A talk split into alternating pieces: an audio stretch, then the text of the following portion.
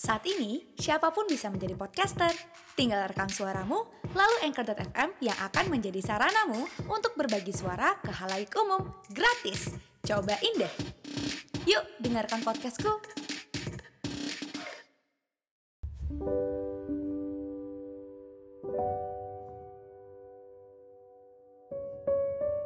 Hai, apa kabar? Kembali lagi dengan aku, Sasha Safa, di podcast ke-14ku dengan judul Healing dari Sosmed. Selamat datang, selamat berkenal denganku, selamat mendengarkan.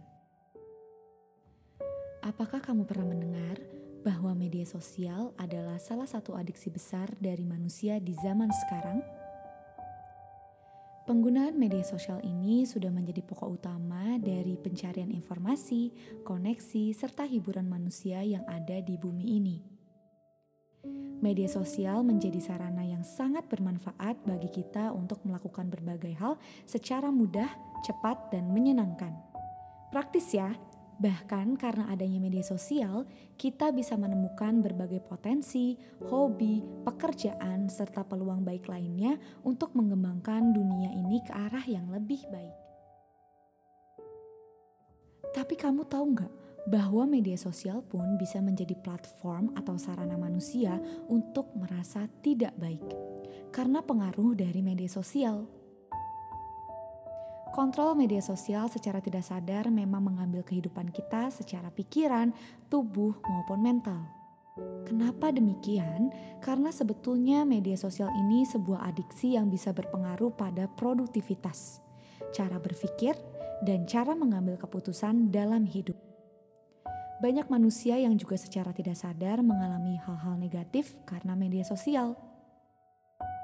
Sebagai contoh, komentar negatif yang kerap dialami oleh pengguna aktif. Persona media sosial yang sangat bagus membuat diri kita lupa akan realita yang jelas bisa jadi berbeda. Candunya fitur media sosial yang dapat membuat diri kita merasa disayangi, dicintai, bahkan dikagumi oleh banyak manusia yang belum tentu real namun, itu menjadi penting sehingga ketika tidak mendapatkannya akan merasa tersingkirkan. Informasi yang sangat cepat membuat segala hal terlihat buru-buru dan melejit dalam waktu ke waktu tanpa melihat nilai secara mendalam.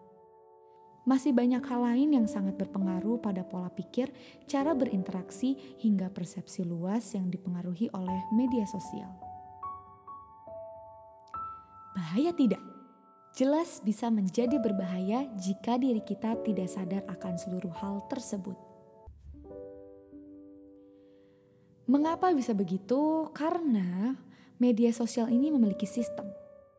Ada satu film yang berjudul The Social Dilemma. Film ini menunjukkan proses media sosial menjadi sebuah hal yang berpengaruh pada persepsi luas, pemikiran, tindakan, bahkan mental manusia. Media sosial diatur sesuai dengan apa yang disukai oleh individu, serta diciptakan pula ketenaran sesuai dengan tren, kepentingan, dan clickbait tertentu yang memang saat itu dan waktu itu sedang hangat-hangatnya dan asik untuk digoreng oleh berbagai pengguna media sosial ini. Kecepatan media sosial juga menjadi suatu candu untuk dapat selalu tahu segalanya tanpa melihat bahwa kapasitas diri ini tidak mampu untuk menampung informasi sebanyak itu dan selalu mengikutinya. Jatuhnya media sosial ini menjadi sangat momok untuk manusia zaman kini dan sesungguhnya bisa menimbulkan dampak kecanduan, kegelisahan, dan ketumpulan pemikiran. Pembahasan ini memang bisa menjadi sangat panjang karena di satu sisi media sosial sangatlah membantu kita untuk dapat mencari dan terkoneksi dengan berbagai hal. Banyak yang bisa kita eksplor, banyak pula yang bisa membuat kita lebih berkembang dari zaman yang sebelumnya.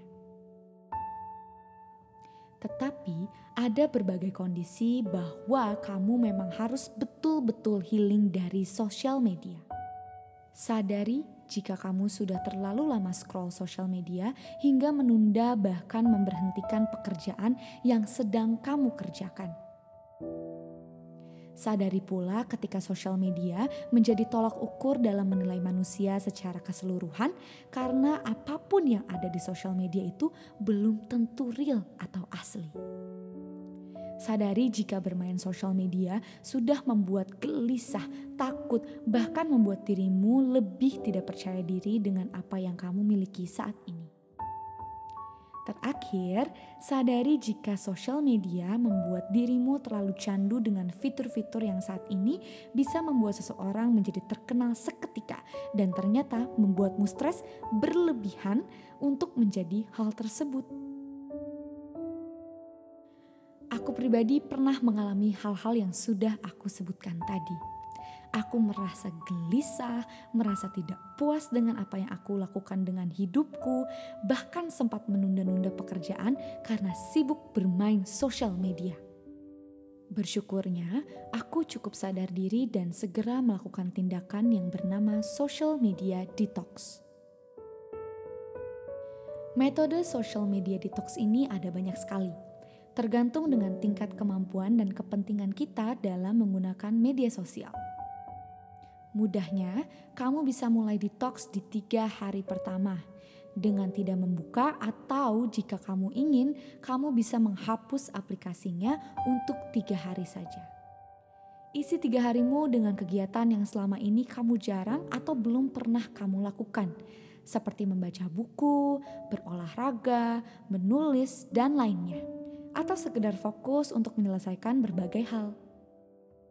Jika ingin lebih lama lagi, kamu bisa mencoba detox satu minggu, dua minggu, bahkan satu bulan untuk dapat memaksimalkan detox dari media sosial. Detox ini akan menjadi sangat efektif apabila kamu mencoba untuk refleksi diri dari apa yang selama ini mengganggu dari media sosial ataupun kehidupanmu. Social media detox akan membantumu lebih grounding atau membumi atau kata mudahnya adalah sadar akan hal yang terjadi saat ini. Dan kamu bisa fokus pada momen yang ada. Mencoba social media detox ini akan membantu kamu untuk bisa mengerti kegunaan media sosial yang lebih sehat dari sebelumnya. Detox ini berlaku pada apa pun yang ada di dalam kehidupanmu Jika kamu merasa sudah terganggu dengan suatu hal, kamu memiliki pilihan untuk dapat berhenti sejenak ataupun meninggalkannya. Tidak perlu menahan sesuatu yang kamu tahu itu dapat membahayakan ketenangan jiwa, kebahagiaan hidup, maupun perkembangan dirimu.